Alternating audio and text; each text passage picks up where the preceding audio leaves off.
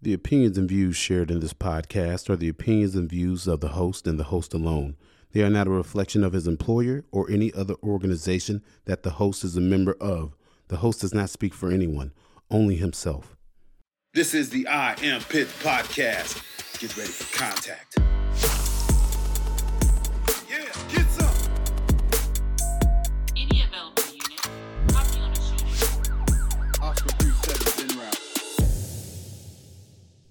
What's going on, everybody? This is Dex with the I Am Pitts podcast, and I'm finally back. I know, I know, I know, I know. It's been a little while.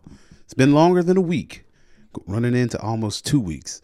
You know, and it seems like the times between shows are getting longer and longer, but that's because I'm in the middle of a life change right now. Well, not life change, but you could say career change. Well, not even career change.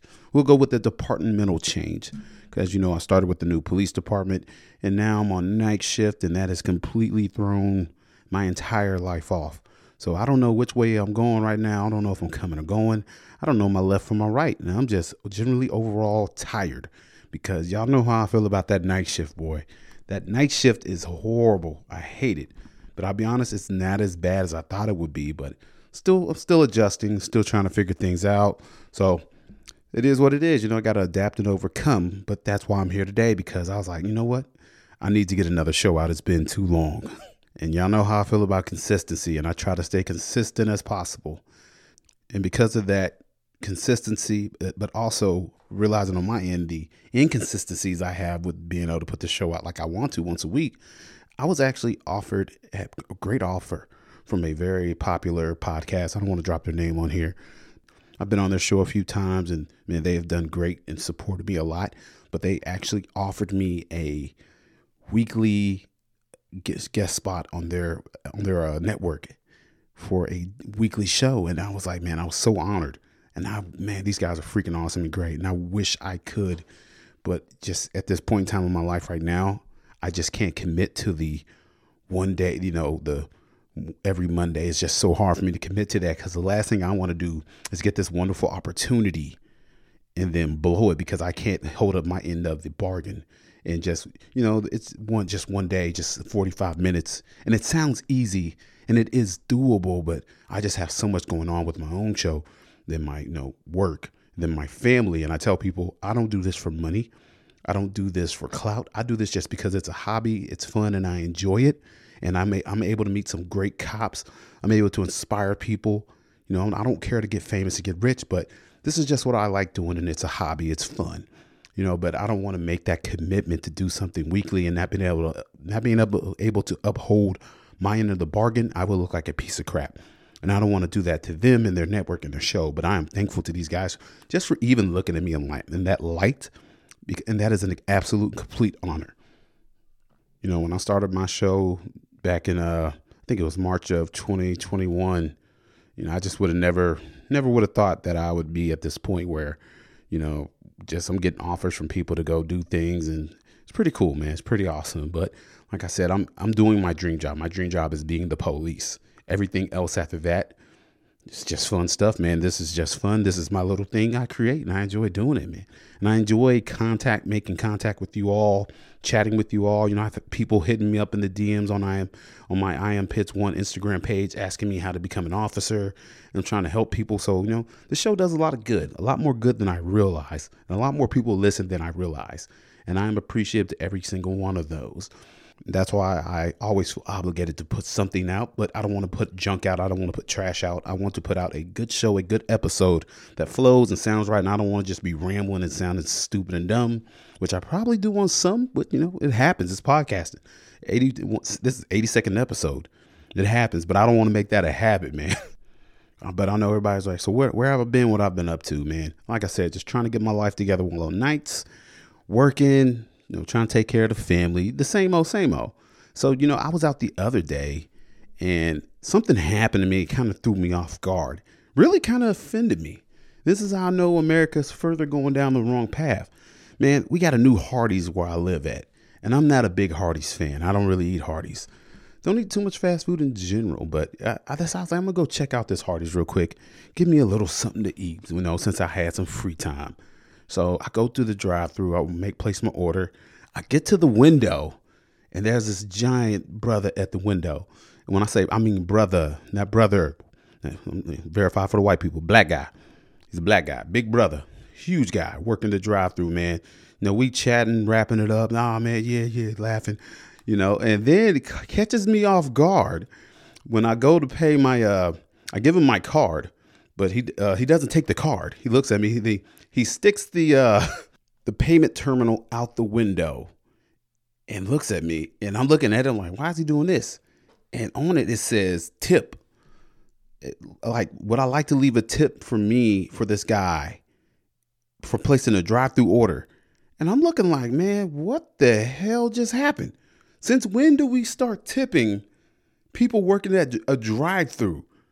When did this go about, man? It- I was thinking about this a while ago. I had a, I went to this Thai restaurant, and this lady, you know, I drove 10 minutes to go pick up my food using my own gas. And when I got there, I'm like, hey, there, here's your order. Okay. And I pay the pay, you know, I pay the lady and I leave. And I didn't realize I had left my wallet at the place. So she calls me and I come back and she was like, I shouldn't even have called you. You didn't even tip me. I was like, man, you dirty heifer. What? Why would I tip you? You prepped my food and I drove 10 minutes to come pick it up. Ain't worthy of a tip. Now it'd be different if we're at a restaurant. For example, I took my family to Golden Corral two weeks ago after church. And the lady that took care of us, man, was freaking phenomenal. Great hostess. Oh, she was great, wonderful. Just Merry Christmas, God bless you. I mean, took care of us, kept my drink full, kept the bread coming to the table. It was wonderful. Man, when we walked out of there, man, we dropped that lady a $25 tip just because she was so exceptional. But now we're to the point where you want me to tip you for working at a drive-through fast food restaurant in the window? Nah, man, and I'm looking at this brother. I'm looking at this dude, and I know what he's thinking because we've been sitting here rapping, chatting while I'm waiting for my food, and I know what he's thinking. Come on, brother, leave me a tip for the culture. Do it for the culture, man. Give me a tip. And I'm just like, man, I know what this dude's gonna think if I don't give this dude a tip. He's gonna think I'm a sellout. He's gonna think I ain't about black people. Oh, you an Uncle Tom. You ain't gonna leave me a tip. So the pressure did get to me. I left him a tip, but it was like a tip of like one dollar, which I didn't even really want to do because I just why am I tipping you for working at a fast food window? Bro, your job is done. You get paid a wage. You didn't pay for the gas for me to get here. I did. That's my dollar. But like I said, I gave to the pressure and I did it. The culture got me doing it for the culture. And I'm sure y'all have heard that term before, especially within the last couple years. Everybody's like, you always hear black people, man, do it for the culture, black man. Do it for the culture, brother. And a lot of people hear that and be like, well, what is the culture, Dex?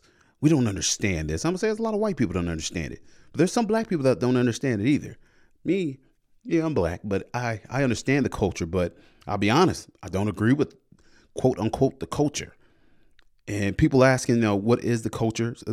It's what it is. What it is is black popular culture, and how you how do how would one define black popular culture right now? I'm gonna tell you how I define black popular culture. It's probably gonna offend a lot of people. If you're black and you're listening, you're probably gonna be offended. And if you're white and you have white guilt, you're probably really gonna be offended. But how do I define current black popular culture? I define it with violence. If you listen to the music that is produced from the black community, hip hop, rap, just listen to the music. I don't even got to tell you the names, just listen to it. It's all about murdering and killing, all that type of garbage. Then sexual promiscuity within the culture, it's everywhere. And I mean, that, you know, that ain't just to be on the black community. That's just American culture in general right now. With everybody wanting to be an ass model on Instagram and on Facebook, that's all it is. But that's, you know, but that really permeates in the black community. I mean, for example, just in the promiscuity, look at Nick Cannon right now. How many babies mamas does this dude have and why? Everybody's like, man, Nick Cannon, the pimp, bro. He doing he's doing his thing. But I'm like, yeah, but that's not what a man is, and that's not what being a father is. Just yeah, of course, all his chicks is bad. We are not gonna lie about that. But is that really practical? And is that really what we want to showcase for the culture for black people in America today? Is that something we should be proud of? Nick Cannon having like 20 babies mamas? Heck no. That's horrible. That's not the culture. And then fatherless homes goes back to Nick Cannon. You think he's in all these kids' lives all the, the same time every day? No, he's not there all the time every day. He's just throwing money at these kids. Man, and if you look at the black community, I think the rate has gone up now higher to where it's 90% of black children are raised in a single parent home with the mother and that fathers are not absent. I think I told you all about a run I made a couple weeks ago. It was my last run with LMPD where we had a, I had a young black dude with dreads take off from me in handcuffs. I caught him, and the first thing he said is, "Nigga, I ain't got no daddy." Like that has nothing to do with you being a criminal, sir. Nothing at all. But for some odd reason, that's the first thing he thought of. And man, it's so sad and so tragic. But that is just the plight of the black community right now. It's fatherless homes, and like I said, that's it's very heavy in the black community, but that is also becoming a part of everyday American culture, unfortunately. American culture, but also the cult, black the culture, as you know, the black culture. We've made it cool to where it's hey, it's, you know, just make babies. You don't have to be there. Don't worry, the government's going to step in and raise your children. So that's eh, man, that is a horrible, horrible standard to have, and that's just something that should not be. We should not be proud of. And unfortunately, that is the black community as a whole right now. We are a community of fatherless people.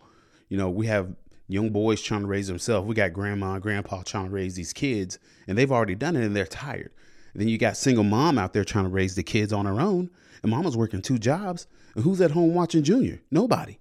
He's in the streets doing whatever. And we see that today in current culture.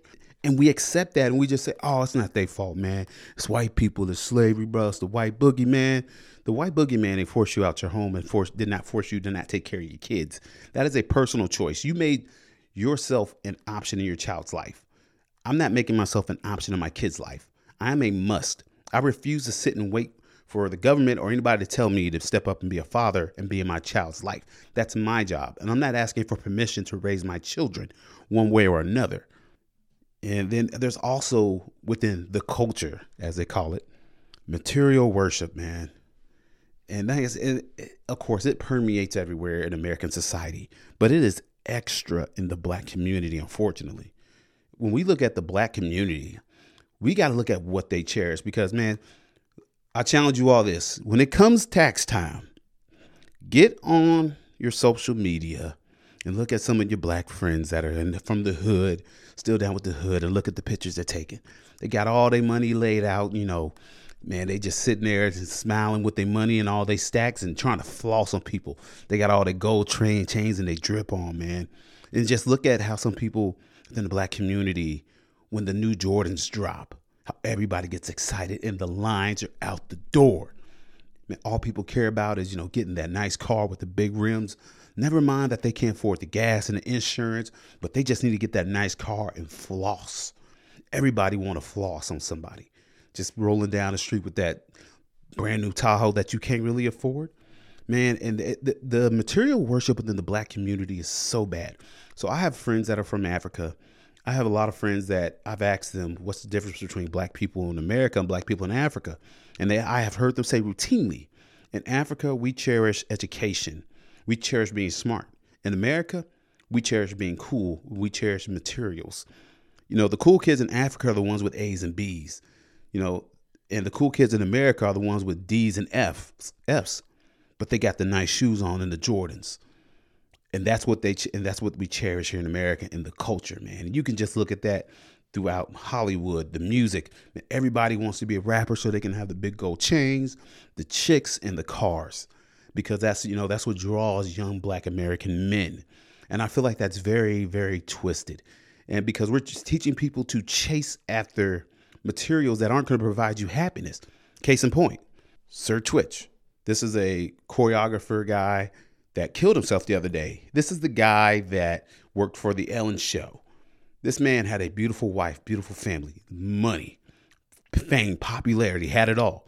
Everything you can want material, but guess what? It wasn't enough for him to decide, you know what? I'm going to I'm not going to take my life. I'm going to stay here and stay with my family. But you know, we have people that chase after materials and we see this time and time again. And not just within the black community, but people chase after material possessions that don't bring them earthly joy and happiness. It brings you happiness for a moment, but it will not elevate you out of your depression or out of your your lack of self-confidence. It won't elevate you out of your traumas that you suffered in the past. It'll make you feel good for a moment, but it won't make you feel right in the moment when it's time for you to decide I'm going to stay here and fight for my family and fight to get better health mentally that stuff's not going to do it for you. Like I said, that's you know, it's outside of a black culture too. It's an American problem, but I said it permeates within the black culture. The chasing of wealth. And I said everybody wants to be rich. Everybody wants to have money. Everybody wants nice things. I do too. But the problem is when we start sacrificing our morals and our values to get those nice things, and we believe that those nice things are going to give us status, and we believe that those nice things are going to give us the happiness that we've never had and the joy that we are chasing. But it's empty joy and it doesn't last. So that's why I personally I don't. Yeah, I have nice stuff. I want nice stuff, but I don't want my nice stuff that I want to have me, to where if it goes away, I feel like I'm nothing or nobody. That's not the life I want to live, and that's not what I want to forecast to my children. And lastly, the last way I define the culture, doing it for the culture, the victimhood mentality. Victim ideology within the black community is at an all time high. And we see that in the news, how the news takes a criminal like Kenneth Walker here in Louisville, the one that shot a cop during the Breonna Taylor riot raid here and gets paid $2 million. Or how every time somebody black gets killed in the news, guess what? The news automatically turns that person into a martyr and a hero. It's so bizarre how at one point in time in American history, yes, black people were being victimized. and You know, we had a legit reason to be, you know, victims because because of slavery, Jim Crow. But now we're so far past that. But now we swung to the opposite end of the spectrum to where no matter what a black person does, it's never their fault. We can't hold them accountable. They're just victims, man. We can't we can't let them suffer the consequences of their actions because they're just victims of the system. And that is the one thing that I that just drives me crazy, man, about the culture. It's like the whole victim mentality thing. Brother, we are so far past a lot of our struggles. And no, of course we've not arrived and there are always going to be issues and struggles, but we are so far along, but somehow we still have this victim mentality and the belief that somebody owes us something. You know, so I hear people constantly say all the time, do it for the culture, man. My thing is, what if I don't agree with the culture? What if I don't identify with the culture? You know what happens when you are black and you speak up against the culture? The culture turns on you. The culture comes for you. The culture will cut you down and throw you out and exile you because you don't walk lockstep and agree with everything within the culture. You're not allowed to question the culture. You just have to accept it and do as the culture tells you and fit into the box and wear all the labels that the culture tells you to wear and be who the culture tells you to be. And right now, if there's one black man that's on the receiving end of the negative, the negativity from the culture, and that's Coach Deion Sanders, Mr. Primetime. Man, I was one of his biggest fans when he was playing in San Francisco, man. Love Deion Sanders. Stand up dude, stand up athlete, man. But so as you all know, Deion Sanders has been the coach at Jackson State in Mississippi for the last three years. So with Jackson State, his contract was for $1.2 million deal, and that included at least 120,000 in annual performance incentives and an automatic extension for an eighth eight win season. So the big reason why everybody was excited about Deion Sanders being at Jackson State is because Jackson State is a HBCU. If you don't know what that is, that's a historic black college and university. And see, these are institutions of higher learning that were created in the United States. These schools were established uh, just before the Civil Rights Act in 1964 with the intention of providing and serving the African American community. Why is that? Because, of course, back in the day, say black people, if you had dark skin, you weren't accepted in this country and you were turned down from a lot of things. I mean, white people did not want black people in their educational establishments. They wanted to keep black people uneducated. So black people said, "The hell with that. We gonna get our education." So they started their own colleges and universities. And so HBCUs typically don't have as much funding or money as other traditional colleges and schools. They don't. That's just that's just always been the case. So when Deion Sanders got his salary, he donated half of his salary to help complete the building of the school's new stadium. What a stand-up move. What a stand-up move by a stand-up guy, Deion Sanders. And so recently the controversy started when University of Colorado Boulder offered Coach Sanders a new contract to come and coach at their school. And he is poised to make 29.5 million over 5 years. And that's not including potential bonus and, incentives. And boy, when that happened, guess what? Black when he accepted that offer, Oh, the culture went off the chains and went nuts. The culture went a full Alonzo Harris from training day on Coach Sanders. Oh, no, you didn't. Wait a minute. No, you did. Hey, hey, Jay! Hey! Jay! Jay! Jay! Come back here! Jay! You disloyal, fool ass, bitch made punk. Jay! I need my money!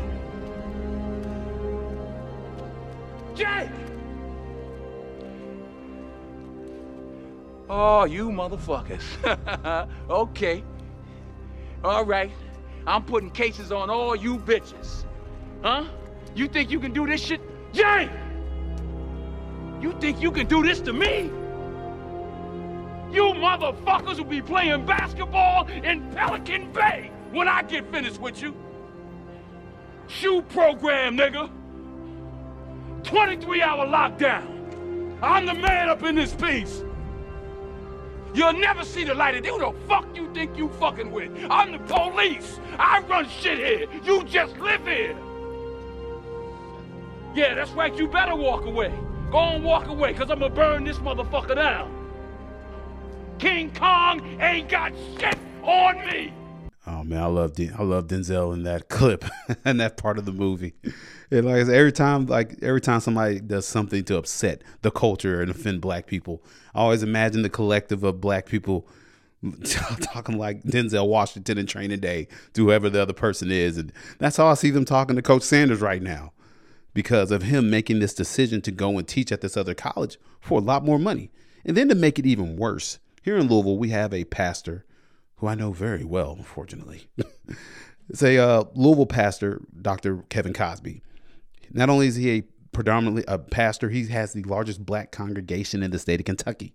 And also, he is the head chair and president of the another HBCU here in Louisville called Simmons College. And he put out a tweet about Deion Sanders accepting this offer. And it said, I want Deion to fail. Colorado is for the black classes. Carter G. Woodson has a whole chapter in The Miseducation of the Negro on black professionals leaving black institutions. He said this is a classic example of miseducation. So when Kevin Reverend Kesman Cosby put that out, it set a whole nother another set of problems in a blaze and people like, man, let that man get his money. Then, you know, people, you know, Deion Sanders a sellout because he's leaving the HBCU to go teach at this white university. And of course, the Reverend Cosby decides to walk back that comment and he puts out another official statement that says, Recently on Twitter, I made the comment that I hope Deion Sanders fails in his move from HBCU Jackson State University to the University of Colorado Boulder. My statement was not intended to dis- disperse or to wish him ill will upon Deion on a professional level when I said I hope he fails. Well, what else would you mean or in what was the, I don't understand the intent of making that s- of that saying I hope he fails. I hope he fails is pretty evident of what you hope to happen to the man. There's really no way to spin that. Then Jemele Hill, the race baiting, far left leaning sports failed sports commentator, she writes an article that says about Deion Sanders' disappointing exit. The former NFL star got a great new coaching job, but what happens to schools like Jackson State? So I'll be honest, in this article, she didn't really crap on Deion Sanders for taking the job, but what she does is kind of point out the plight of African Americans or black people in America at these HBCUs and the differences between HBCUs funding versus larger schools that are predominantly white. And so in the article, she states if Sanders deserves blame for anything, it's for helping advance the false notion that one person's achievement can somehow defeat decades of neglect. I said, okay, so I understand what point that Reverend Kevin Cosby and Jemele Hill are making about HBCUs, you know, not having the money and that these white schools, as they're calling it, white institutions could come in with their big paychecks and scoop up these guys and, you know, give these guys an offer that they can't turn down to come to the school and, and coach. I understand that HBCUs are typically underfunded. I understand that it's not fair that they don't have as much money. But I just disagree with them coming down on Coach Sanders for doing so. I mean, all this hate. I mean, this is why I don't believe in doing anything for the culture. This is why I don't automatically sign up and align myself with people just because we share the same skin color. I mean, these are the same people, the ones throwing hate and shade at Coach Sanders. These are the same folks who were saying some of the most hateful, vile, disrespectful, and disgusting things to me as a police officer on the front lines during 2020 because I have black skin, but I was wearing a blue police uniform. I don't do anything for the culture because I seen what the culture really is. I refuse to be a part of it. I don't want to be in your cool black kids club. I don't need your approval. I don't need you to sign off on anything I want to do in my goals and my dreams and my desires and my passions. I don't need your expertise on how to raise my family when you're not even in the culture's not even participating in the whole family model of the nuclear family. I don't do anything for the culture. You know why? Because the culture ain't paying my damn bills. The culture ain't filling up my gas tank. The culture ain't feeding my kids. The culture ain't contributing to my 401k. The culture ain't there for me in the midnight hour when I need real help. Therefore, guess what? I don't give a damn what the culture thinks or what the culture wants because the culture ain't putting in on anything that I have. I work my ass off for everything I have in my life right now. And it wasn't because of the culture. See, the culture that they're speaking of, that's not the culture I was raised under. That's not the culture that my grandparents from Mississippi raised us, raised us, my, my family to be up under. That is not my culture, American black popular culture. That does not speak for me or my family. You don't speak for my skin tone. My identity is not wrapped up in the color of my skin. My character doesn't come from the color of my skin. My character and personal values and beliefs don't come from my culture. That comes from my upbringing, from my grandparents, from what I was raised to believe. I'm an individual. I don't need you to, the culture to co-sign on who I am.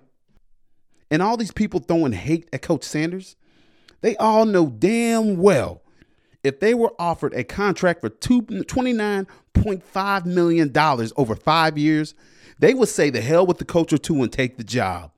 Because let's be honest, loyalty to the culture only goes so far, especially when you throw that them greenbacks in there. When you start throwing money in there, nobody cares about the culture when it comes to money. Black Lives Matter is all about the culture, supposedly. Where's all the money at that they've raised over the years, the millions of dollars? Black Lives Matter ain't done a damn thing for the culture.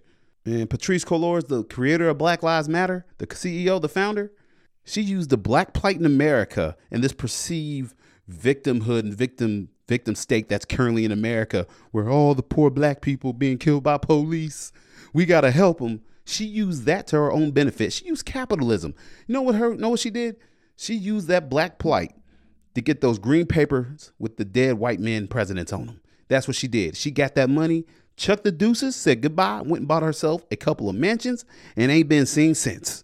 This chick ain't put a dime into the black community. Ain't did a damn thing for the culture. But guess what? The culture ain't stood up and said nothing about it.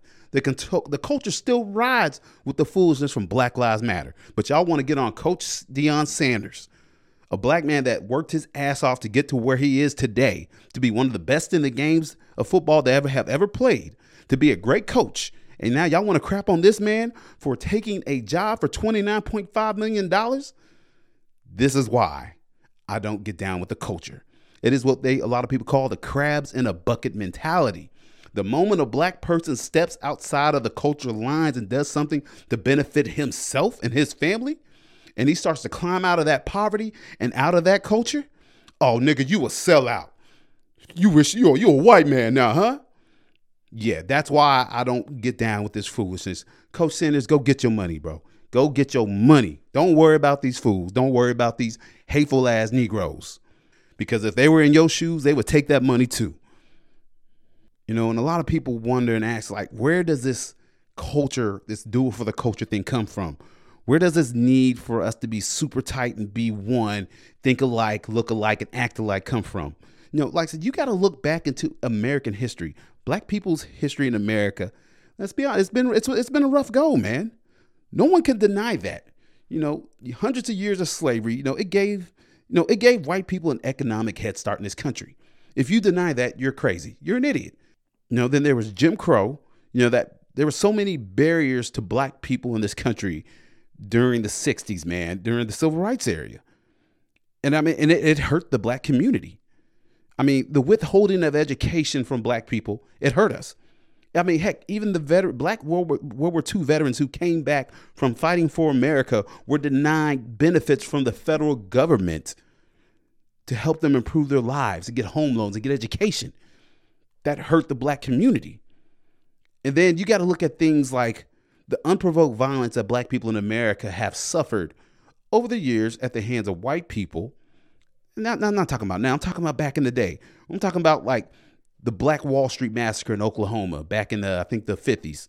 Then you also had the Rosewood Massacre in Florida.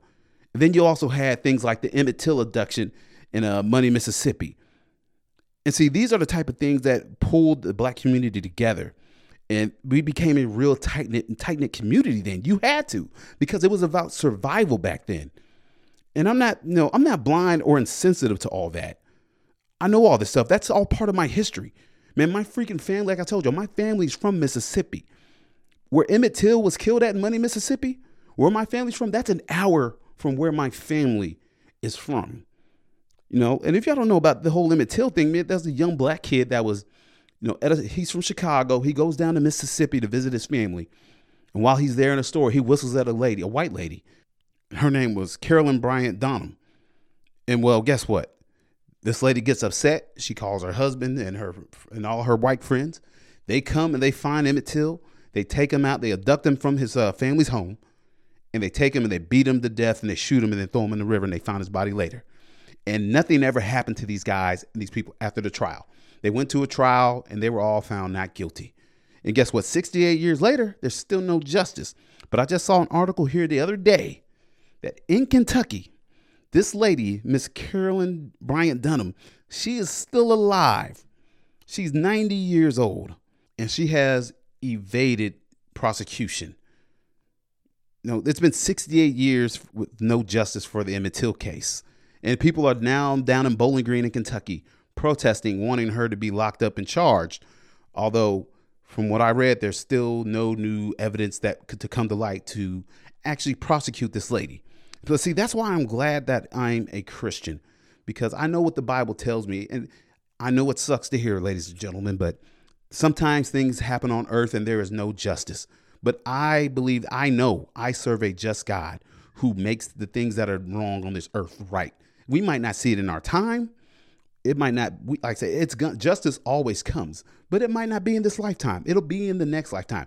She's going to have to answer for what she did to God one day. I wholeheartedly believe that.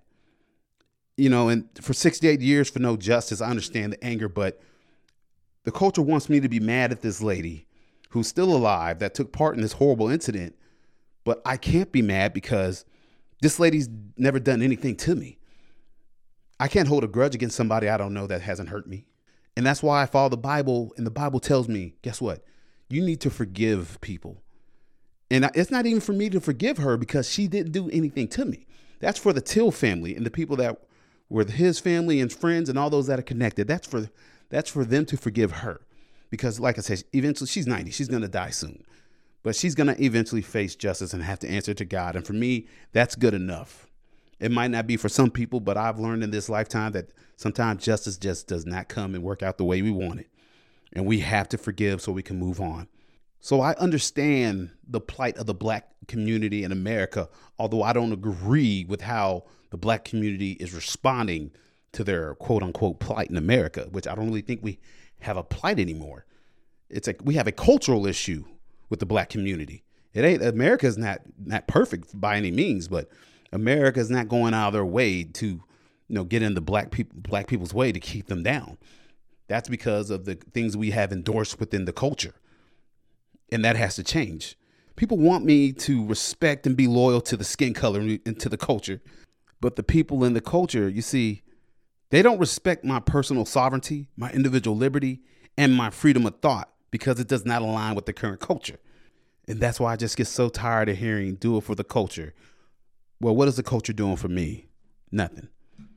You know, somewhere along the line, somewhere along the uh, black people's journey in America, the culture got lost and it's off course and off track and the culture has lost its mind. And I refuse, like I said, I refuse to toe the culture party line just to be accepted. All that hate for Deion Sanders, but like I said, not a damn word about BLM and their misappropriation of funds. I mean, because we're talking about HBCUs. How much money has Black Lives Matter donated to any HBCUs? None. But you want to get on Deion Sanders for taking an opportunity that he worked his ass off for to better his life and better his family. Not buying it, not playing into it. And speaking of doing it for the culture, guess who else is doing it for the culture? Louisville Mayor elect Craig Greenberg is doing it for the culture for sure. As I told y'all, we have a new mayor elect in town in Louisville, taking over, I believe, January 2nd. And as I told you all in the last episode, he has already let us know that LMPD's current chief, well, no longer chief anymore, but Chief Shields has stepped down and resigned in lieu of what she said politics. And if y'all remember that in the last episode, I told you all what Craig Greenberg was about. He's all about that DEI, diversity, equity, and inclusion. And I told you, I don't know who the new chief is going to be or the interim chief, but I can tell you and promise you this one thing they ain't going to be white. And boy, was I right. So after Chief Shields resigned, her number two in charge, who came with her from Atlanta, Jacquelyn Gwinn-Villaroel. I can never say that name. My Spanish is horrible, y'all. My bad. I know what y'all think. I mean, you was down on the border. I was, and I was horrible at it. you know, but she is now the new interim chief for LMPD. And honestly, a lot of guys are happy about it. I've met her a couple times, man. She's not a bad person. I think she's a good leader. I think a lot of people actually like her more than Chief Shields because she's a bit more personal, personable, and a bit more approachable. But personally, I felt like he might as well have left Chief Shields in charge in in her current position until the new administration took over, just because I feel like they're the same person. Not policy wise, they're the same person, I believe. I mean, of course, they're not the same person. They have their own individual ideals and beliefs and systems, but honestly, man, policy wise, they're the same people. And a lot of people are wondering why would he put her in instead of just keep Chief Shields in? What did I tell y'all? He's doing it for the culture, man. He's like, well, what can make it better for me coming in as new mayor to appease the people in this city and to go with current national trends that are so invested in diversity, equity, and inclusion? I'm gonna swap out one female for another, but I'm gonna swap it out for one white female for a black female. Boom, magic. Everybody love me. Like I said, Chief Shields didn't want to say it, but of course, she, you know, all Chief Shields said was uh, it's uh, political reasons. Uh, let's be honest. It's political identity politics at its best. It's to make Craig look good. Let me put a black female in charge. And I'm not saying this to say that Chief that Ch- Chief Villaroel is not qualified. I want to go ahead and stake that right here. Like she she's been in law enforcement for 25 plus years. She did her time on the streets in Atlanta. She worked as a detective for almost 10 years then started promoting and going through the ranks, man. I have nothing against her, and I wish her the best of luck in the position because my God, it's going to be a tough road. She has a tough job, but man, I will not take that from her and just say she got it because she was black. All I'm saying is it just that gave her a leg up on the competition if there was anybody else. LMPD is all about check box hiring right now. That's what we want. They just want to diversify. They want more people of color in. That's all they care about right now. And like I said, I think he made a good choice with her because she's clearly qualified. And I think she has a lot of respect to the frontline troops. I said I've met her on occasions, and like I said, she's really nice, very approachable. And I ain't gonna lie, man, she stood her ground at our roll call one morning when she came in to visit us and answer some questions. And I ain't gonna lie, man, I was pushing her. But I, a lot of people, when she opened up the floor for officers to speak freely, a lot of officers were like, "Nah, I ain't saying nothing. I ain't got nothing to say." Oh, I trust me, best believe Dexter Pitts kicked it off, was started asking all the hard questions. And once I started asking questions, guess what? Everybody else got a little bit more comfortable and they started hitting her with questions. And of course, she, did the whole, you know, politician song and dance, dance and song, and you know, gave us the political answers that because she can't answer some questions honestly and faithfully and truly because of her position, which I think is garbage, which is what most politicians and police leaders do. But by the time she left, I felt like she really did care. And I've also been told that she's really big into DEI, man. She's all about that diversity, equity, and inclusion. But she seems to, like I said, she seems to have the support of the troops. So one of my buddies hit me up and was like, man, we're glad it's her. A lot of people are glad it's her. So that's a step in the right direction. But like I said, she's only going to be here until, until Greenberg selects who's going to be his permanent new chief. And boy, it's going to be interesting. But I still stand by what I said last week. Whoever it is, they ain't going to be white. and speaking of still doing it for the culture, guess who else is doing it for the culture? Everybody's least favorite president, FJB, Mr. Let's Go Brandon. This guy. You know, I made a post the day after Brittney Griner got released, and I said Biden is doing this for clout for the black and gay LGBTQ alphabet community. That's the reason he freed her. And guess what? Dextradamus is right again. Oh, it's almost like I know the Democrat playbook and like I've seen all this stuff before. And guess what happened? You know, Biden's press secretary gets up there the following day and gives this whole statement. While we're celebrating Brittney's return home today, we have also uh, continued to be in touch with the Whelan family, for whom this news brings mixed emotions. In recent weeks, it became clear that while Russians were willing to reach an agreement to secure Brittney's release, they continued to treat Paul Whelan differently given the nature of the total, totally illegitimate charges they have levied against Paul. Unfortunately, the choice became to either bring Brittney home or no one. As the president said this morning, he will he will never stop working to secure Paul's release and return home, and he will not give up. On a personal note, Brittney is more than an athlete, more than an Olympi- Olympian. She is an important role model and inspiration to millions of Americans, particularly the LGBTQI plus Americans and women of color. She should never have been detained by Russia. And uh, we are, I am, deeply proud of the work that the president has done, this administration has done to get her home. Like I said, I know the play before they snap the ball. And if anybody's paying attention, you would all see this as well. I mean, this is not hard to figure out. You know, why would the president trade an arms dealer, Viktor Bout, the merchant of death, for a black lesbian basketball player over a Marine that's locked up over there currently? You have to ask yourself who has more political capital for the Biden administration. Of course, it's Brittney Griner. You can't be offended if you already know what's going to happen.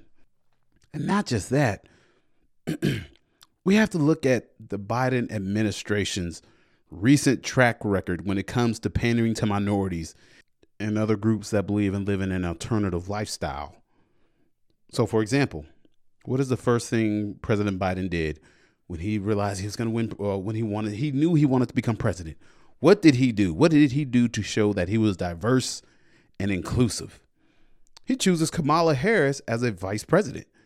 He didn't choose Kamala Harris because she was smart and good at what she did. That is clearly obvious. Man, when's the last time y'all heard or seen Kamala Harris in public anywhere in the last few months? Nowhere. They have to hide her cackling ass because she is a detriment to the office and to the Democratic Party. He only chose her because what? It's a checkbox. Hey man, what's gonna really get me in with the black people? Remember the ones I told y'all? If you don't black vote for me, you ain't black. How can I make them black people happy? Let me put in a half Indian, half black person. We're, to pawn her off as all black. And then we're to send her out to New York City wearing a pair of Timberlands and really get in touch with the black folk for the vote. That's President Biden for you. Hence why we have the cackling vice president who has been absolutely absent the last few months. Then we also have to look at him selecting Rachel Levine to become the first openly transgender four star officer in the nation's eight uniformed services. Y'all don't know who Rachel Levine is. It's the ugly transgender dude that's trying to be a female. Hideous. An ugly man and a ugly woman. I don't know too many trans people that can pull that off, but he definitely checks both boxes. But my God, he put him in the office as the administrator of like uh, human health and human safety service or whatever freaking strange office that person's in. And then you also have to look at who we selected as his recent press secretary. Karine Jean Pierre, who, by the way, is horrible at her job as press secretary. You, you know, you, to be a press secretary, you have to be a good liar. Boy, she is horrible. Jen Psaki was so much better. And I'm not a Jen Psaki fan. But my gosh, she at least did the job for the president. This chick is awful. And see, with Jean Pierre, she was quick to let you know that guess what? She's the first black female to hold the spot. And not only that, she's an immigrant and she's gay. So guess what? Biden's just checking all them boxes for them votes. No, the Biden administration also put in Sam Brinton, who's recently just got fired from his position. If y'all don't know who that is, he is the Deputy Assistant Secretary for Spent Fuel and Waste De- Disposition at the Department of Energy's Office of Nuclear Energy. Boy, talk about a word soup from the federal government. what a, like what kind of made up position is this, bro? That's the problem with the federal government. Federal government just be making up positions and jobs and to spend money. So that guy, he's the guy that was uh, traveling and stealing luggages, luggage at the soup at the uh, at the airports. You have a Biden official traveling, stealing people's luggage, and he is the like I said, he's openly he's the first openly non-binary person in a federal office, and he's the champion of the Biden administration. Like, look at what we did. Look who we put in the office. Look at look at our non-binary person we have here. That's a freaking mental case. Not only did he steal one set of luggage, this fool stole did it again. He stole two sets of luggage, two times. And this is the man that the Biden administration thought was a great ideal to put as the head of an office. It was like we are living in strange times, ladies and gentlemen. And then to make it worse, so the other day, you know, Biden signs the Fair, not the what the act was, the Fair Equality Marriage Act to protect the rights of the LGBTQ community to get get married, which they should be able to get married, and if they want to get married, that ruling should not be reversed. And they said, Dexter, as a Christian, how can you say that? Because I told you all, as a Christian, me being a Christian is one thing, and me also being an American is another thing. I can't impose what I believe as a Christian on other people in this country. Yes, I believe that marriage is sacred, that is between a man and a woman. But guess what? There's people that don't believe that. And that's okay. There's people I have friends that are gay that are get that get married. And I'm like, hey, congratulations.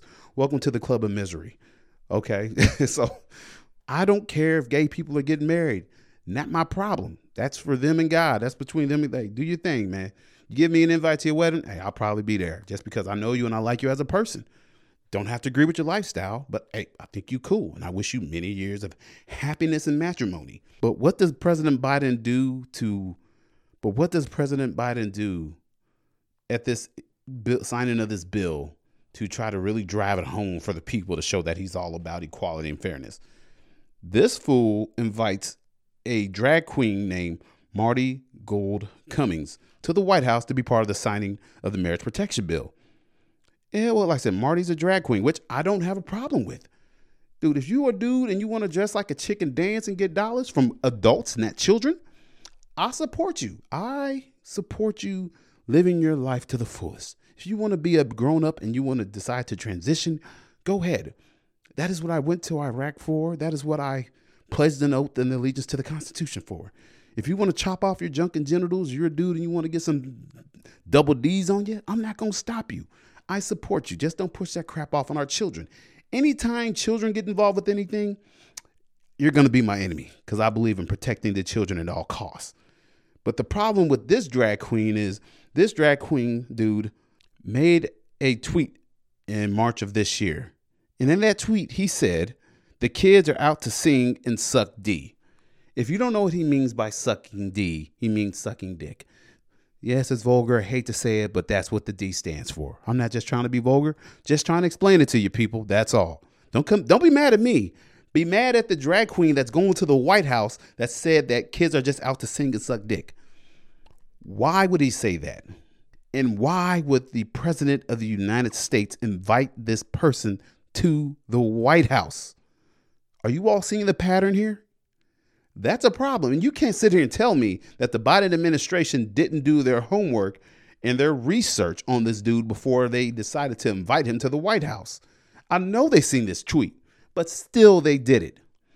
That's a problem. And you know what else I noticed? It's something about the Democrats and their lack of negotiating and their lack of bargaining skills that they have. They keep making the worst trades and swaps for prisoners that I've ever seen in my lifetime. I don't know if y'all remember the whole Bo Bergdahl prison swap that was uh, back in 2015.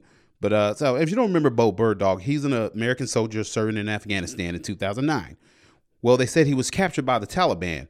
What well, what had really happened was Homeboy had some beef with the American government and the war strategy and plan, and he decides, you know what, I'm just done with this, and he walks off his base and just walks out into the Afghanistan. Afghanistan, nobody with him, just him and his lonesome, and he's walking, and then he comes across in contact with the Taliban, and they take him prisoner.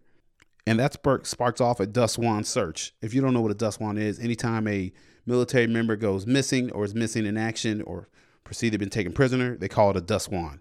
So during this search, six U.S. Army soldiers are killed the whole entire time that they're looking for Bo Bergdahl, who deserted his country, deserted his unit, and deserted his brothers and sisters in uniform at the time of war. And guess what happened? So Obama, you know, they do their thing. They find out that he's been taken prisoner. This guy's been held prisoner for years over in Afghanistan because he decided to walk off and desert. Well, Obama decides that they're going to trade five Taliban prisoners from Guantanamo Bay for the traitorous ass Sergeant Bo Bergdahl. That that trade happened in May 31st in 2014. I mean, a horrible trade. We give up five people for one traitor five people for one deserter, and not just people. These are like high level ranking, you know, Taliban guys that want to kill Americans. They've been locked up in Guantanamo Bay forever. We let five of them go for one, one that nobody else wanted back. So why should we be surprised that Biden took a page out of Obama's book, Obama's How to Bargain Badly for for your country book, and we've traded Brittney Griner for the Merchant of Death, a dope smoking a dope smoking basketball player for a man that has bad intentions and wants to kill a lot of Americans and sell a lot of weapons to people, especially when you consider how Joe Biden and the administration comes against arms dealing and weapons and they're so against weapons, but yet they let this guy back out into the world. Makes no sense. And also let me say that, you know, I'm definitely not a fan of the Brittney Griner trade. That is horrendous. It's right up the Democrats' alley for dumb stuff they've done and done. But I'm also not a fan of people calling the guy, the Marine, the former Marine, Paul Whelan, as a hero. So the whole big issue with this thing was, you know, why would he leave a, an American hero over there? He, he's a Marine. We got to get the Marine. Well, let me hear you. Let me tell y'all something. And there's going to be some Marines that are listening to this that are going to get mad there's going to be some super pro patriots and far right leaning people that are going to hear this and be mad at me. You're probably going to click the unfollow button, but I'm going to go ahead and say it. They keep saying he's a Marine. No, he was a Marine, and he was not only dishonorably discharged, he was he got a bad conduct discharge. And there's a big difference between dishonorable discharge and a bad conduct discharge. You see, a bad conduct discharge, unlike a administrative discharge, it's a punitive discharge that can only be given by a court martial. It's either a special or general court martial as a punitive to an enlisted service member. See, bad conduct discharges are often preceded by a period of confinement in military prison. And so you can't be discharged under a bad conduct discharge until you've done your time in the in the military jail. Then after that's done, then you are dishonorably discharged. And then once you're done and out with the bad conduct discharge, you forfeit all your freaking benefits that you you know that you work to earn. You get nothing. Finito, zero, zilch, nada. You don't get anything.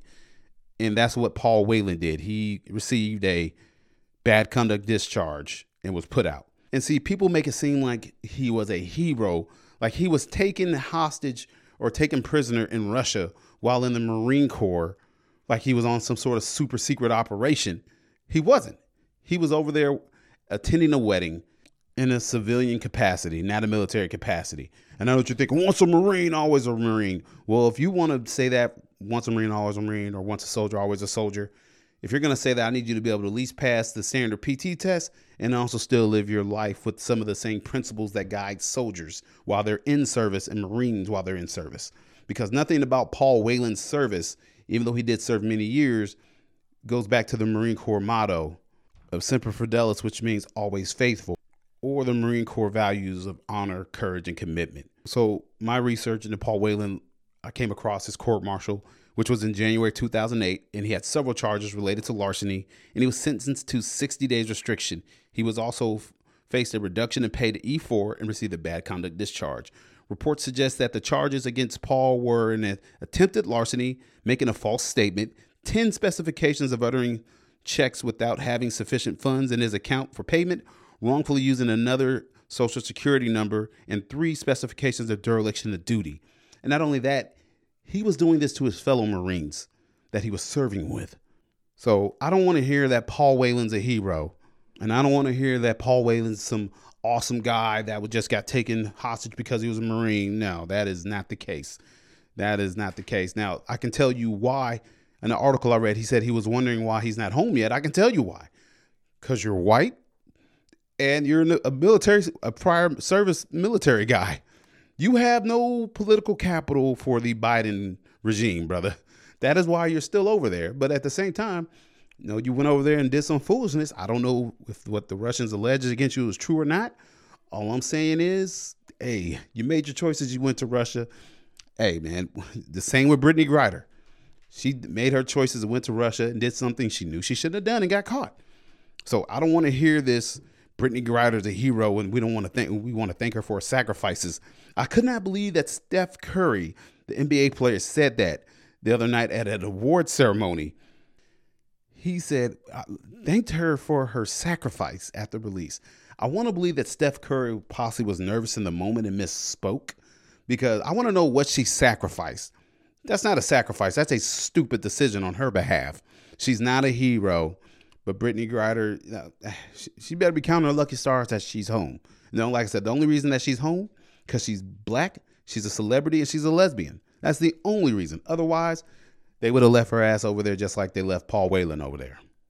And you see, the other thing I noticed with this whole incident is I noticed another rift in the American public when it came to Brittney Griner being released over Paul Whelan. You know, it's those who support Brittney Griner versus those who support Paul. And like I said, I'm not a big fan of either. I think they're both dumb for what they did. And I, I, I didn't like Brittney Griner's protest, but this is America and she has the right to protest. But what got me was, man, my buddy made a post about it. And then, man, this post got like 150 people on there commenting, going back and forth. And y'all know me, man, but I don't really get involved in the whole back and forth with people on Instagram or you know Facebook. I, I just don't have time or the energy. I ain't got. I am not doing it, man. This never-ending debate with somebody I'm never gonna win over. But I saw a comment from a girl that I went to school with. I know her. I ain't gonna say I know her, know her well, but I know of her good enough, you know. And she made this comment, and it just kind of took me back. It's, she said, "The flag is a piece of cloth. I don't care about the flag, and I come from a family of military service members." And my first thought is, you know what? Spoken like a true spoiled American who's never really had to sacrifice anything to take part and use the freedoms that she has to speak up against this country and to crap on her own flag. You know, and it's just, you know, made my heart skip a beat for a second. And I got angry for a split second, but I realized it's social media and I'm not giving my energy to that comment. So instead of arguing with her back and forth, I made a small post in relation to it on my personal page. And I said, I read someone's response on a post tonight about Brittney Griner not standing for the pledge that said the anthem is just a song and the flag is just a piece of cloth. That is easy to say when you have never stepped foot on foreign soil during a time of war with that flag on your shoulder, and the only thing you want is to live the next few months or year to get back home to what that flag represents. It's easy to say they mean nothing if you have never shed your blood on the battlefield for either, or seen your friends or loved ones' casket holding their remains draped with the American flag. It is so easy to write those two things off when you have never had to personally sacrifice your comfort or your life for those freedoms and are living the good life built off the back of other sacrifices. Now, that is where we are in America, where people say, it's just a flag, bro. It's not just a flag, man. It's more than that. That is a that is symbolism. That's that flag symbolizes so much. It symbolizes the millions of, of Americans who have died since the inception of our country so that we can live the life we live currently today in America. Yeah, America's not perfect. We got issues, man. But guess what? The American flag does not give you your freedoms. But like I said, it is a symbol of our freedoms, and that we and we should respect that. When you crap on the American flag, you are pretty much crapping on your own rights and saying, I shouldn't be allowed to protest under the First Amendment. I shouldn't be allowed to do this. When you step on the American flag and burning it, you are burning up your own rights. You're saying that you don't agree with the founding fathers believing that people should be able to govern themselves. You don't agree with the founding fathers and you you believe that the government should stop you from speaking your mind when you tarnish and step on the American flag because that's what the flag represents, freedom. Other countries don't necessarily have that. So to say that the flag is just a piece of cloth is very short-sighted, very narrow-sighted, and it's very, a very spoiled American thing to say. It's just a piece of cloth.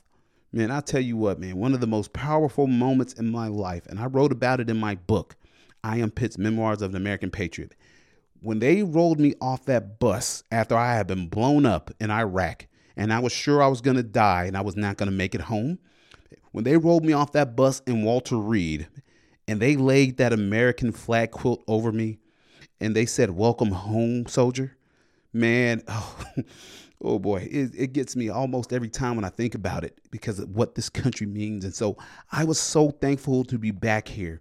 And I was so thankful to have that flag, that American flag, just that piece of beautiful cloth laying over me that I almost died for. Knowing when I was over there in Iraq, I didn't think I was going to make it back home. But that piece of cloth kept me going, man. And man, just that cloth laying on my lap, it just did something to me, y'all. It, I got so emotional. I, I had not cried in forever. And man, it meant so much to me. So to, just to hear her say, you know, my daddy served, but it's just a piece of cloth. Yo, your daddy served, you didn't serve. And that's the problem with America today. We don't have people that are willing and wanting to serve anymore. They just want freedom, but they don't want to do what it takes to maintain your freedom. You know, and the anti American sentiment that's gripped this country over the last few years, it still blows my mind. I don't get it. Just spoiled little Americans, man. They t- they take what we have for granted, and I believe it. One of my favorite speeches is from uh, Ronald Reagan, and I remember he said this in one of his speeches. Perhaps you and I have lived too long with this miracle to properly be appreciative. Freedom is a fra- fragile thing, and it's never more than one generation away from extinction. It is not ours by way of inheritance. It must be fought for and defined, defended constantly by each generation. For it comes only once to a people, and those in world history who have known freedom and then lost it have never known it again. Chilling words from President Reagan. Because I see American citizens, politicians, and government offices working and being paid for by big tech to silence opposing American voices and suppress American freedoms and to suppress information and the truth. That is why we need and have to have this, the First Amendment. But that is also why we have to respect the flag, because the flag, although some just a piece of cloth, it represents so much more than just a piece of cloth.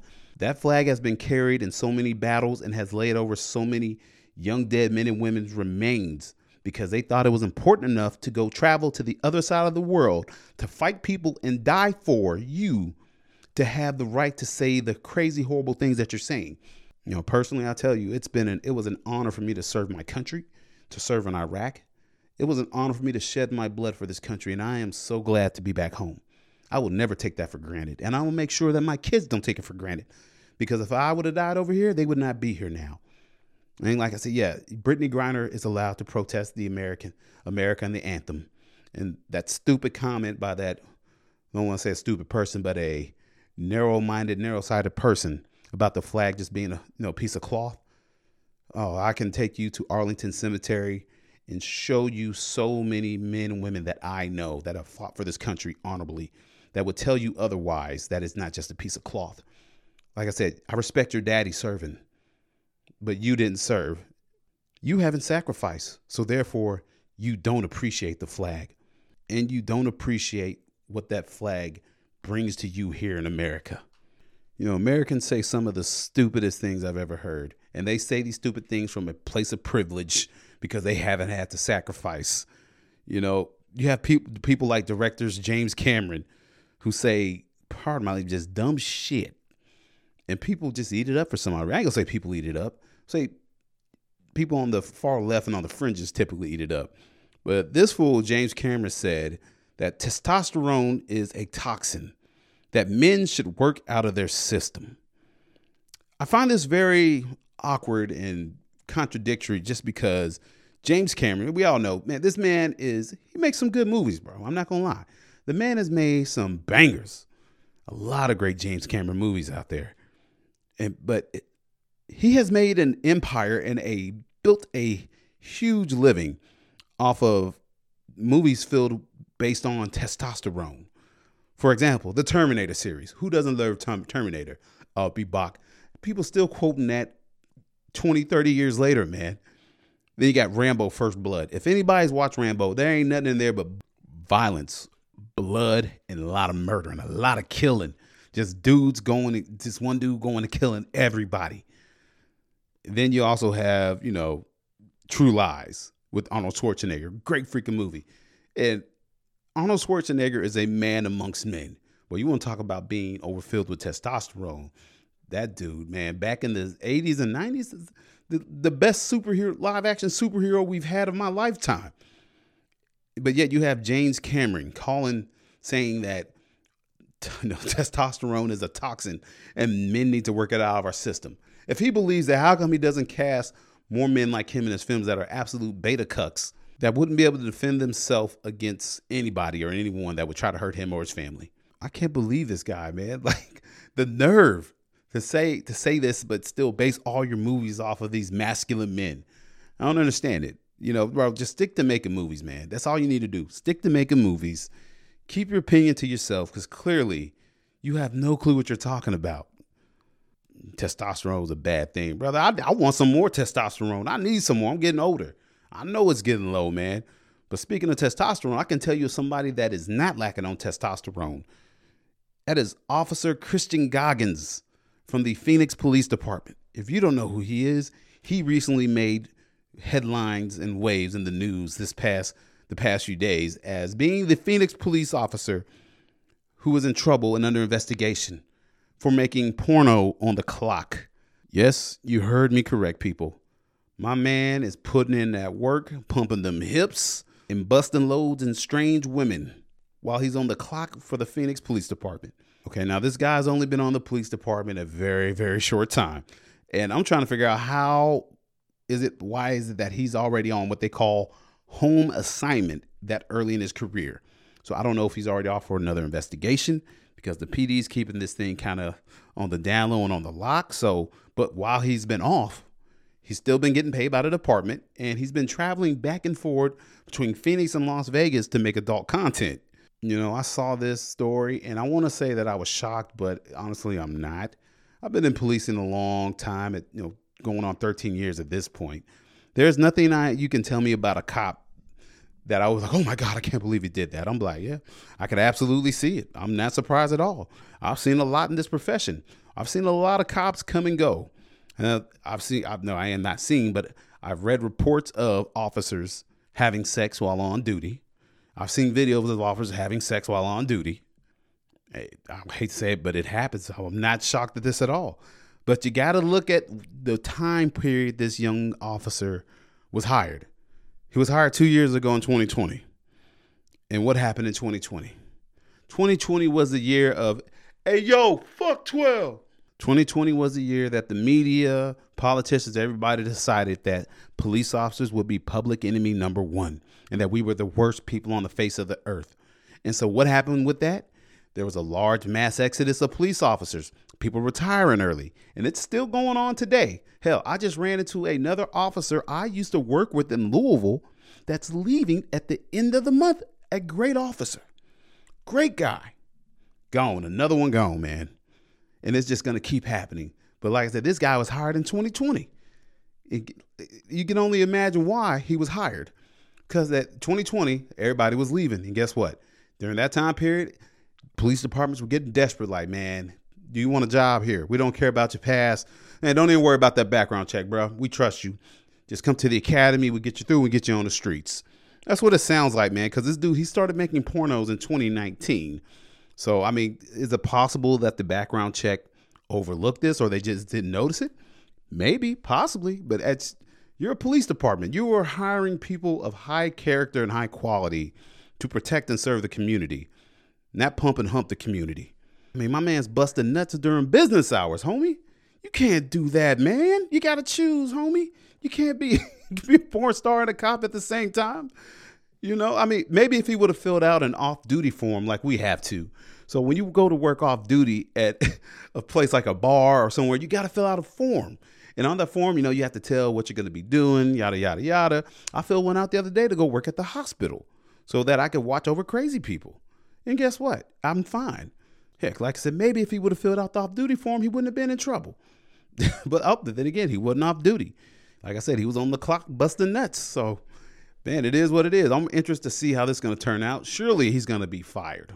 I couldn't see any other reason why they would keep him. But then again, the Phoenix PD's hurting like any other major police department in the country right now. Like, man, look, hey, we don't like what you're doing, but we like your work. Your stroke game is tight, son. But unfortunately, we're going to need you to stop, okay? Because we don't want to fire you. We can't afford to fire you. We need you. But could you stop busting nuts on the clock, please? so that I imagine that is what that conversation is probably going to be like. See, and this is the adverse effects of 2020. For every action, there's an equal but opposite reaction. And this is what the citizens are getting. Cops busting nuts on the clock because we are hiring people of questionable character. Now, I'm not saying every cop is going to be perfect. Cops are going to make mistakes. I mean, you, there was that uh, what was it? I think it was in New York City. The the new recruit officer, the rookie officer that was in New York City NYPD, she was dancing and grinding up on her uh, lieutenant at a party. I mean, at least they were off. Still inappropriate and fraternization, but at least they were off the clock. You know, people try to give her hell for having an Instagram page, but I'm like, I'm cool with her having an Instagram page, man. It's freedom of speech. You know, I mean, hey, you're still a person when you're off the clock, but we just got to draw the line at some point in time, somewhere in this profession, between it comes to people being on social media and having their own personal lives. You know, we got to draw the line somewhere. And, you know, you want to flash a couple butthole pics on Instagram to a certain degree. Okay. Yeah, I, I, I understand that. But, you know, flashing a butthole pic with you getting railed or you railing somebody, eh, that kind of crosses the line, man. That goes from that gray area into the black area where we just we can't do that in this profession, man. we got to have some sort of standards, and clearly we have none no more. And I'm sure if he gets fired from Phoenix PD, he could probably make his way to Tampa, Tampa, Florida, where the police chief actually just resigned after a small incident she had after she got pulled over in a golf cart in their neighborhood. So the police chief, which I don't have her name here with me, should have did a little better research, but so she and her husband are cruising in a golf cart down the street and they get stopped by a deputy from the same county. And whilst that, well, this is happening, she decides to pull out her badge and like, hey, hey, psst, psst, just so you know, I'm the police chief of Tampa. And the the deputy is, oh, you did look familiar. Oh, okay, yeah, I was just hoping you could let us go on this one. And so the deputy ends up letting her go. No big deal. I mean, it, it happens in this profession. So I guess he uploads the video, and I guess his chain of command discovers the video and discovers that he let the officer go. And then the next thing you know, the mayor of Tampa is asked the police chief to step down because she used her position to get out of a ticket. And I extremely I disagree with her having to resign over that. So I don't know the Tampa police chief. Maybe some of y'all do. I just don't think that incident was one to which in which she should have to resign because my God, that is something that happens all the time. But the thing is, you would think as long as she's been in law enforcement, she'd be smart about it. Like you don't, you know that this guy probably has a camera. You have to be subtle in doing this. Ladies and gentlemen, if you are out there listening and you are a young rookie officer and you don't know how to get out of a ticket when you get pulled over, let me ex- let let Dex explain to you how this goes. When you get stopped, and the officer walks up to your car You know what you tell the officer? Sir, it is my duty to inform you that I am armed right now with my service with my service weapon. That's all you need to say. You don't have to say, "Hey, buddy, I'm a cop. I work in this county. I was hoping you could let me go." No. You're doing too much. You're putting yourself in a bad spot and you're putting that other officer in a bad spot. Don't put me in a bad spot. One, you shouldn't be speeding or you, and your tag should be up to date anyway. But if you do get caught, be smart about it. The police chief was not smart. You would think uh, some, somebody that's a police chief would know better than to name drop like that. Man, you got to be sly with it, just like with my wife. What I do, I would never. I never told my wife anytime you got pulled over to tell him that your husband is Officer Pitts. Never do that. But what do I do? I'm subtle with it. I took one of my cards and I write my name on the back and write my name on it and my code number, and I put it on the back of my wife's driver's license. That's what I used to do. And when she would get stopped and pulled over, hand her driver's license and they turn it over. Oh, look at, oh, I know who this is. Or they run the tag and they see the name. And they'd be like, you know what? Um, I'm going to let it go. Like I said, man, who hasn't tried to get out of a ticket? Lord knows I have. Everybody has. Nobody's perfect. Nobody's guilty. But honestly, those days are gone, man. The days of you getting pulled over, getting a ticket, and then going and talking to your buddy that's a cop that knows somebody, them days are gone. So if you don't get it taken care of right there on the side of the road, my brother, good luck. You going to court. We can't help you because a lot that got put to death here in Louisville a couple years ago. Uh, somebody, an officer's son, got pulled over, got a ticket, and he went and talked to the officer during the court date. The judge found out about it, and big slap on the ding dong, and now nobody gets away with it. So, like I said, you gotta be smart, you gotta be sly, and you gotta be subtle about it, man. You can't just up and be like, "Hey, bro, I'm a cop. Let me roll." It don't work like that.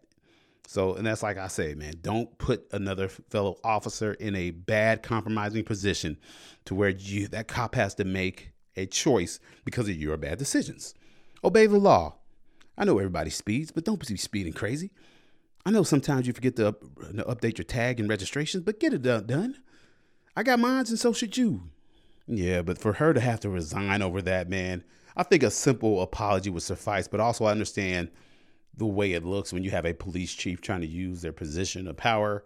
Hey, bro, it's perks of the job, man. It happens, bro. There's people that work in medical offices that get certain perks, and you know, there's you know, I'm a cop, and there's just certain perks that come with the job, homie. Don't be mad at me. You made your choice to go work at a factory. You made your choice to work at McDonald's. You made your choice to work at Hardee's in the drive-through and gonna ask me for a tip. That was your personal choice. I made the choice to be a law enforcement officer. You should have chose a better career. I chose this one, and it's done me well, and I'm very happy with it. But as I get ready to close the show out, I, I kind of want to circle back real quick, not necessarily to the Biden administration, but the Biden administration's obsession with the LGBTQIA PQIZ community and the trans community. Man, so I saw some stories the other day that I want to touch on real quick because it kind of gave me a little hope that maybe this country is not so far gone that this place could still be saved and that maybe common sense slowly starts to come back into the American way of life. You know, I was looking at these articles that came out, and the first thing I thought was, you know what? Time and patience are the greatest agents of truth. Time reveals all things.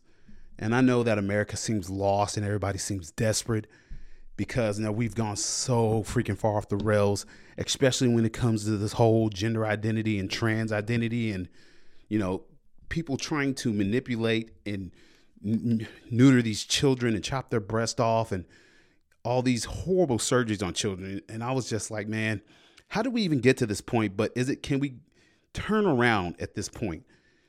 And I feel like we're at a point where maybe we're starting to turn the tide on this thing a little bit. So back in 2013, there was a Navy SEAL named Chief Christian Beck. He's a guy served in the SEAL teams for 20 years.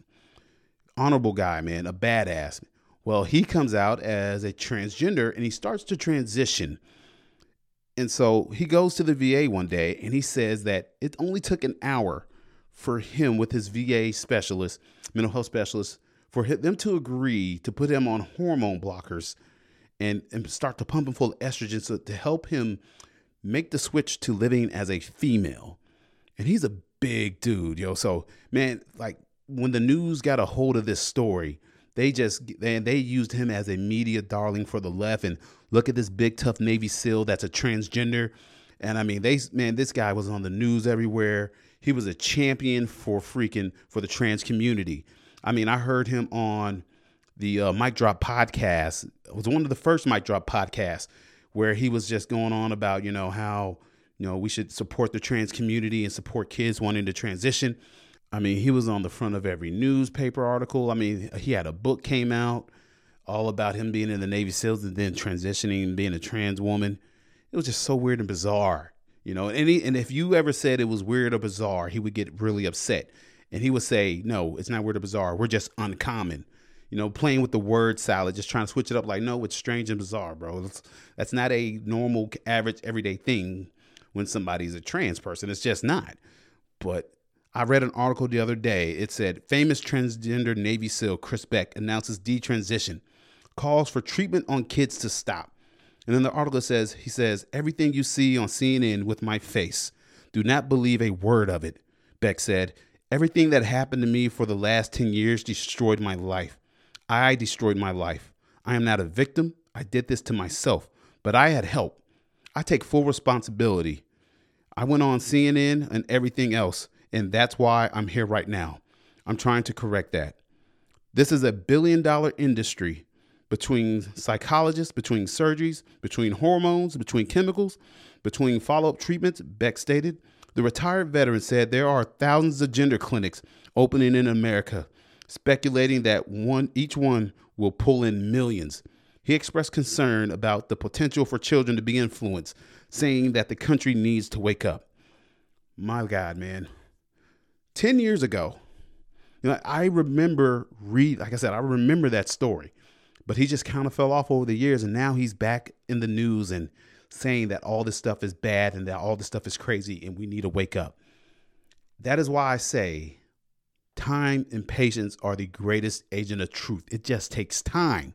Because at the time, this was so full of emotion, and so everybody was just all in on this story, and just like this guy's a hero, he's a champion. Like, look at him, look at him, he's pulling for the trans community. But 10 years later, he's here, he is saying that all this stuff is bad.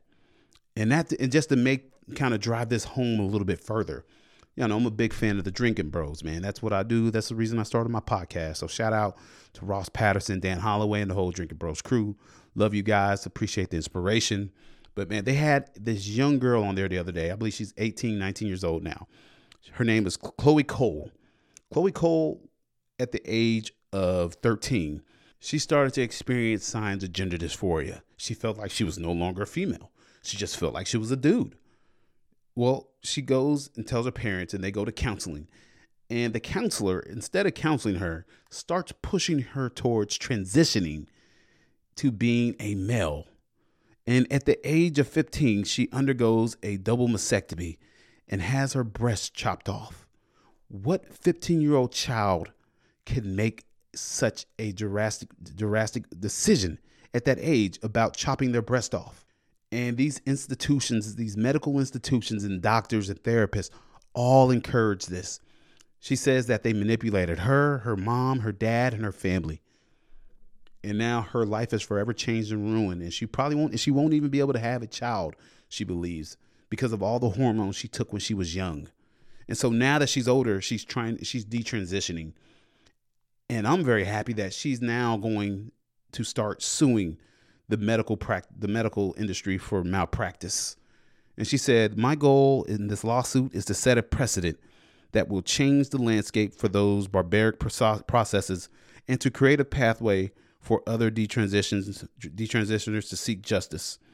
You know, America, we are at a turning point and we are at a pivotal point in our history. And man, this stuff is being jammed down our throats and our it's everywhere we go. I mean, everywhere, everything I turn on and watch, there's like a graphic gay sex scene or something, man. It's just everywhere I go, and it's just everywhere. You just see trans this, trans that. Man, we America's under attack, man. This is a spiritual thing. This is a thing between good and evil. And I feel like the good guys won a major battle with these two stories.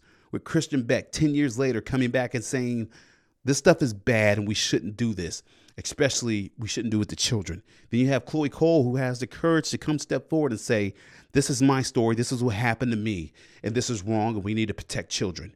If you do not believe that we should be protecting children in this country, we have no earthly use for you and you should be done away with. And you know what I mean when I say that. If you don't believe in protecting children, there's something wrong with you and you do not be, need to be a part of the American future going forward. And the fact that we are there are people out here trying to make millions of dollars off of children, pushing transgender ideology to children is sick. And the fact that we have American government officials that push this poison, then we have the Biden administration pushing this poison even further, putting transgender people in places of office. And I'm not saying that somebody that's trans can't be in office or be, you know, be an influential person. But when you start saying that it's okay to do this to children, we have a problem. When you have a president that entered that lets a freaking drag queen, a male drag queen, come to the White House that said kids are just out to sing and suck dick, that's a problem. And nobody said anything about it. And we are some people are just accepting this as the new norm. Man, they are trying to do away with the term pedophile and trying to turn it into maps, a minor attracted person. This is the same type of crap from the book 1984, where if you want to change the culture, you start changing the speech, you start changing the language. And I'm not going for it, and nobody else should either. We have to protect our children.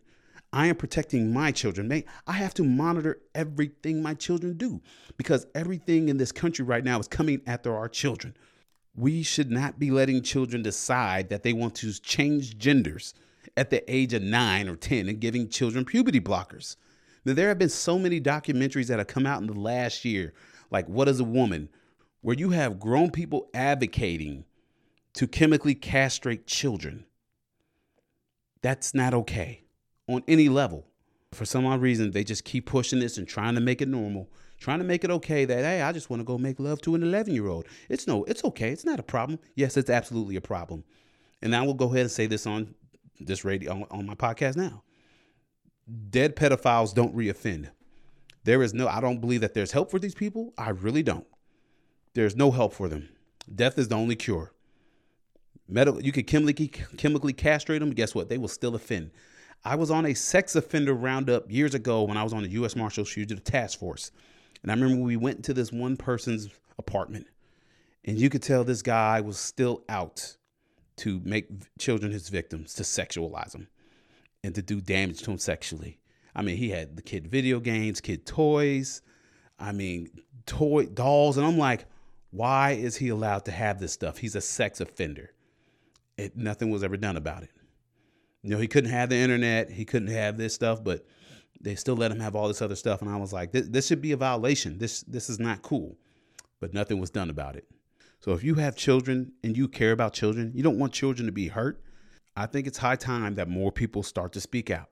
And just realize when you start speaking up against evil, evil's going to try to do everything that it can to shut you down. When they start calling you a homophobe, don't listen to them. Keep fighting forward.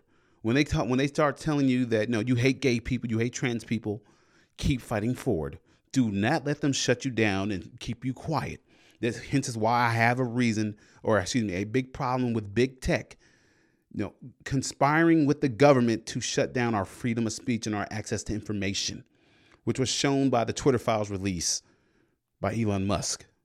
The government is complicit in all this. And like I said, if you don't believe it, just look at who Joe Biden has invited to the White House and look at who Joe Biden has put into office. That should tell you enough right there. You don't have to believe me. Just do the research for yourself. There's a problem. It needs to be solved and checked, and only the American people can check it. But you being afraid to speak out because of the ridicule that you would get online, just like Chloe Cole, she said that the entire trans community turned against her when she came out and said, I'm detransitioning, that the stuff is bad. She gets death threats and people saying they want to hurt her because she doesn't go along with the narrative. Just like me when I say, tell people I don't do it for the culture. You know what? Sometimes in this life, you're going to have to walk alone and be your own person. And it's okay. You don't have to walk with the crowd. It's okay to be an individual. You don't have to co sign on everything that's going on in popular culture. Yeah, it's gonna suck sometimes when you're alone, but you know what? I'd rather be alone and stand on my convictions and what I know to be truth than to walk with the crowd and blend in and be a fool and be a phony. So, ladies and gentlemen, this has been the I Am Pitts podcast. Like I said, my bad has been a little longer than I anticipated. Stick with the brother as I try to adjust my life to being on night shift. Like I said, it's just good to be back in front of the microphone, man, and it's good to be back with you all. I've had a lot of people still reaching out to me. Man, thank you all for reaching out on my Instagram page. Like I said, be sure to follow me on Instagram at I am Pitts, the number one. I am Pitts one on Instagram. Drop me a line, drop me a message. Tell me what you think. Tell me what you like. Tell me what you hate. And also, I just want to tell you all, my listeners, y'all are freaking awesome, man. Y'all are absolutely awesome. I the other day I just eclipsed twenty thousand total downloads for the I'm Pitts podcast. Man, it almost brought a tear to my eye because I did not expect ever to get anywhere close with this amount of downloads or people following me. You know, so I mean, I don't know exactly how many followers I have, but I have enough apparently to where I'm eclipsing twenty thousand downloads. So to each of you all that tune in every week or every other week to hear me talk and give my you know, give my perspective on the world. Thank you from the bottom of my heart. I appreciate each and every last one of you all. And I wish you all nothing but the best. You all are freaking awesome, man. And like I said, I promise to keep making content as often and frequent as possible as I can. Hopefully, I'm getting some good interviews coming up. But right now, like I said, it's been the holiday season and it's been a little crazy. Life has been all over the place. So, like I say, forgive me for not being as consistent as I would like to be. And also, I'm heading out of town this weekend going to Florida with my family for the holidays. So gonna go get some sunny rays in Orlando for about a week. And so also while I'm in Florida, I'm hoping I get the chance to do that one interview that I've been wanting to do since I started my show. And that is my wife. God, I'm so excited for this interview. That uh, we have both said that hey, we're doing the interview when we're in Florida. So I hope that it happens. I really do because I really want to get her on the show because I want to get her perspective as a police wife from what it was like during 2020 because that is one perspective that a lot of us don't know about or a lot of people have not heard about. Because, like I said, when you serve in this profession, you don't serve alone, your family serves with you. So, like I said, that's been the I Am Pitts podcast. Like I said, my book is out I Am Pitts Memoirs of an American Patriot. You've heard me say it on here before, and I'm going to keep saying it. Go and get the book, ladies and gentlemen. It's a good book, it's a good Christmas present. Go to iampitts.com and order your copy or drop me an email at iampitts at yahoo.com and I will tell you how to order a signed copy from me directly. Also, like I said, follow me on Instagram. I am Pitts1 on Instagram. Follow me on Facebook at I am Pitts Memoirs of an American Patriot on Facebook. And also the I am Pitts podcast page. Also the YouTube channel, the I am Pitts YouTube channel. You can listen on there. So I've been debating about the whole camera and video thing. Still up in the air, still debating it. Personally, I like doing the audio because I want I created this podcast with the thought of making it for people like me who are busy and on the go. Me, I listen to a lot of podcasts. I don't ever watch video podcasts. I just don't. I don't have time in my life to sit and watch people talk. But I can be active and moving around and listen to you talk. So that's kind of where I'm at. I'm still kind of trying to decide if that's a uh, that's a route I really want to go. I know it would open me up to a whole nother audience, but I don't know if it's practical for my life at this point in time. But we shall see. So I'm gonna go ahead and get ready to end this. And before I leave, just let me tell you all, Merry Christmas to you all. I hope you all have a wonderful Christmas. Hope you all enjoy your families, get lots of gifts, but don't forget the reason for the season, the birth of our Lord and Savior Jesus Christ. That's why we celebrate. I know just it's a pagan holiday, Dex. Isn't that? Hey, you know what? In my heart, that's what it's about, and that's all I care about. You can disagree if you want, but that's what I'm celebrating, man. We don't do it for the gifts, we do it for the Lord. So thank you all for tuning in. I appreciate each and every last one of you. All right. You all take care, and I will see you on the next one.